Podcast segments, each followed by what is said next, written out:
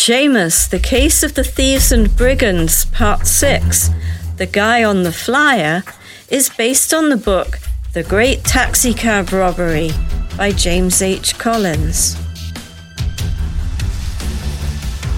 The afternoon heat made the smells in the alley behind the mall ripe enough for me to want to avoid it. The carjacking had nothing to do with my paying client's case. Despite the smell and the fact that I was working another case, I wanted to take another look at the carjacking scene. I wasn't able to when I found Wings. The cops were all gone now. All that remained was the aroma of spoiled food and MSG. I walked the length of the alley looking for Sal. He was gone. I went back to the carjacking site. No shots were fired, so there wouldn't have been any shell casings. There wasn't any way you could distinguish tire tracks as broken up as the asphalt was. With the dumpsters lining the sides of the alley, it was just wide enough for a mid sized delivery vehicle to make its way from one end or the other, not big enough for two. There were three wooden utility poles, two anchored at the end of the alleyway, and one was at the midpoint. All of them were covered by layers of flyers as high as a man could reach. The building that backed the other side appeared to house only two businesses a roofing contractor and a free clinic. The clinic had a back entrance in the alley, and the roofing contractor had a couple of garage doors. The Uber passenger had been the target. Wings was collateral damage. The driver was lucky. The thieves had disappeared, leaving the car. They must have had another car waiting for them. I took some pictures with my phone, walked around to the front entrance of the roofing company. After my eyes adjusted to the change in lighting, I noticed the receptionist. She seemed familiar. Her long blonde hair cascaded over her shoulders, and the off shoulder top she was wearing betrayed no tan lines. Her lips were a startling pink. She looked up at me. I stuck with my cover story. I was wondering if you could help me. My name is Hunter James. I'm a private detective.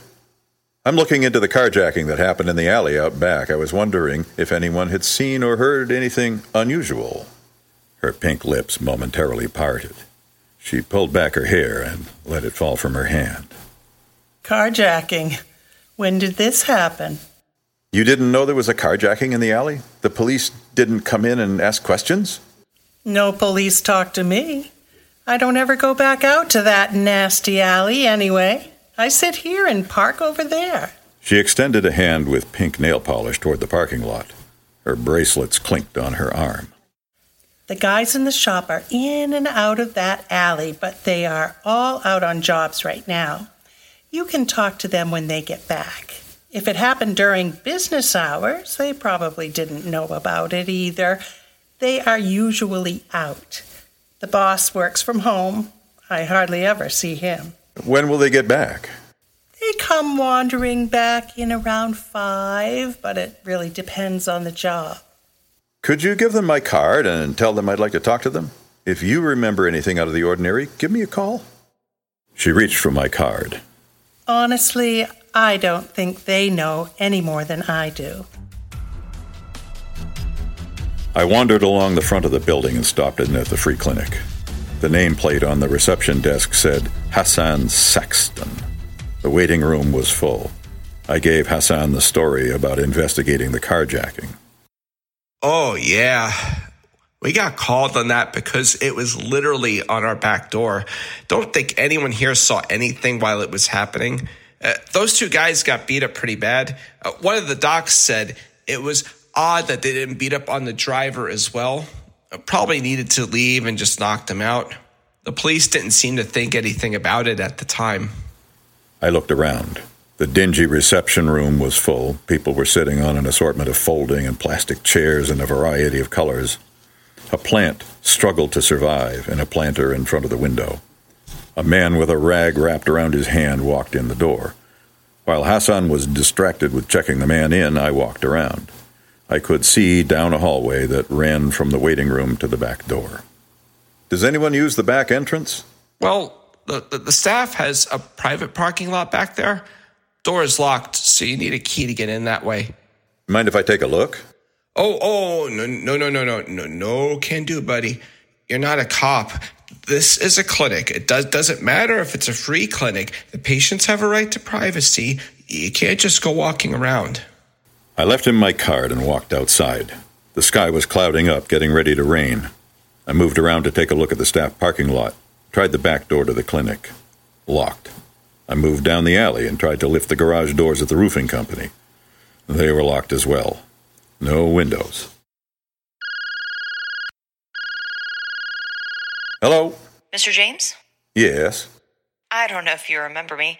I'm a nurse at the Baptist. My name is Joy. The doctor wanted me to call you because your name is in the chart as a point of contact for George Bailey. Yeah, yeah, I remember you. Is he okay? Mr. Bailey has improved. The doctor asked me to call you and tell you that he is awake. Can I see him? Yes, visiting hours are until 8. I still needed to finish checking in with the rest of the businesses. It was still pretty early in the afternoon. I figured I could swing by Baptist and check on wings and still get back before the stores all closed. Coffee shop, the laundromat, the free clinic, and that Thai place stayed open the longest. That left the coffee shop. I could finish off the day with a cup of coffee. I hope they actually had some coffee. Mrs. Fisher's case was done, but I haven't been able to move the Casas case along. Wings may know something. Wings wasn't in ICU anymore. They had moved him to a regular room. I got the room number from the front desk and made my way upstairs. No one was at the nurse's station, so I leaned on the counter and waited. Pretty soon, a nurse showed up. Can I help you? Yeah, I'm the guy who found those carjacking victims. I'd like to know how they're doing. Oh, thank you for doing that. Mr. Costa would certainly be dead if you hadn't called when you did. Mr. Costa is stable, but has not yet regained consciousness. Mr. Bailey is out of danger. I think we are going to be releasing him soon. Mr. Schmidt went home this morning. Thanks. I gave her my best smile. Mr. Bailey is the only one that hasn't had any real visitors. The police were in. They talked with both Mr. Bailey and Mr. Schmidt. They didn't spend too much time here. Joy told me that you put yourself down as a contact person for Mr. Bailey. That was kind of you. These poor homeless guys are often friendless. She consulted a computer monitor. Wilson is his nurse. He will have a little more information on his condition. I thanked her. What the nurse didn't know was that, unlike most homeless people, Wings liked being homeless. If he were someplace that was cold, it might be different, but here on the Gulf Coast, he thrived. The nurse also didn't know that he had friends here. Hospitals weren't happy places. At least Wings was getting three meals a day and getting taken care of. I knew that the hospital would be compensated for his stay from the state or federal government, but it wouldn't cover a long term stay. I figured that when he got out, I'd take him to my house until he got stronger. Wings was still hooked up to monitors. He looked like hell. His face was purple, and he looked more frail than usual. When I walked into the room, his eyes snapped open. He managed a small grin around his bandages.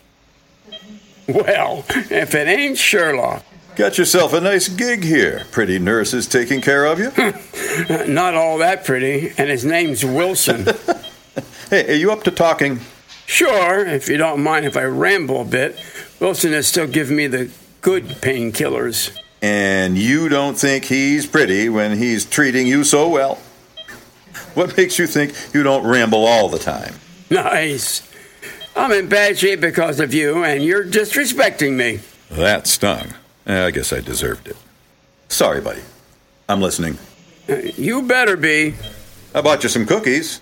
Did you now? He glanced at the bag I was carrying. You don't have anything a little stronger in that bag, do you? Sorry, Wings. I don't think Wilson would approve. what Wilson doesn't know.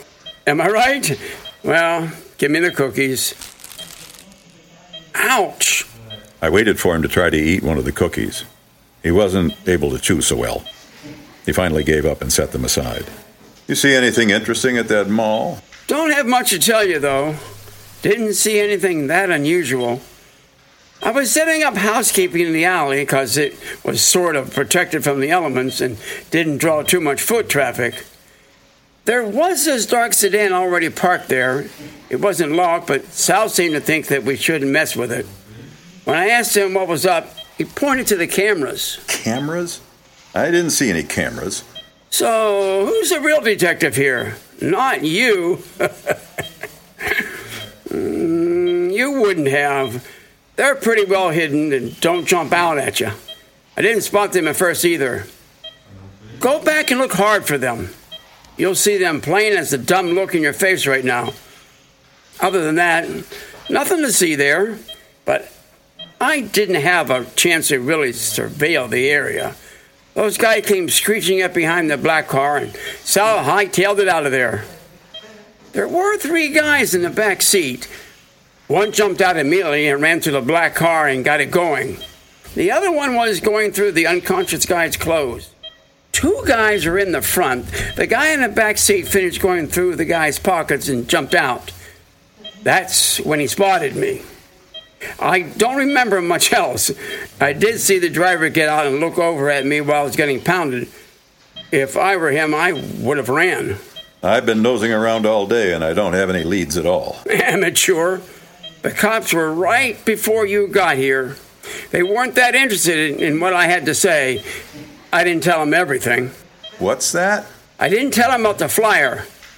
Did I still have that flyer in my hand when you found me? Yeah. That guy that beat me up and probably beat up the guy in the back seat of Uber? Wings winked at me and tried to smile again. You're gonna love this. Well, Einstein, just in case you're as slow as I think you are and don't recognize a clue, the guy on the flyer was the guy who pounded me.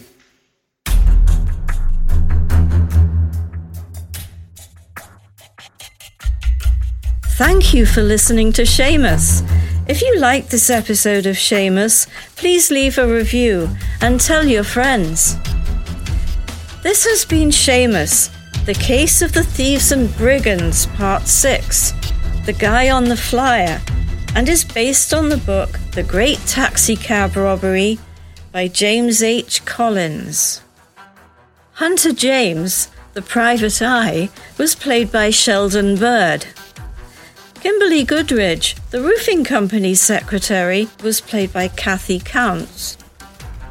Hassan Saxton, the free clinic intake person, was played by Nick Yamateo. The nurse physician's assistant was played by Kathy Counts. Nurse Joy was played by Caddy Sharp. Wings was played by Michael Rowe. I'm Leslie Woodruff. This episode of Seamus was written by Max Reese and directed by Gene Phillips. Seamus is a New Meadows Media production, all rights reserved.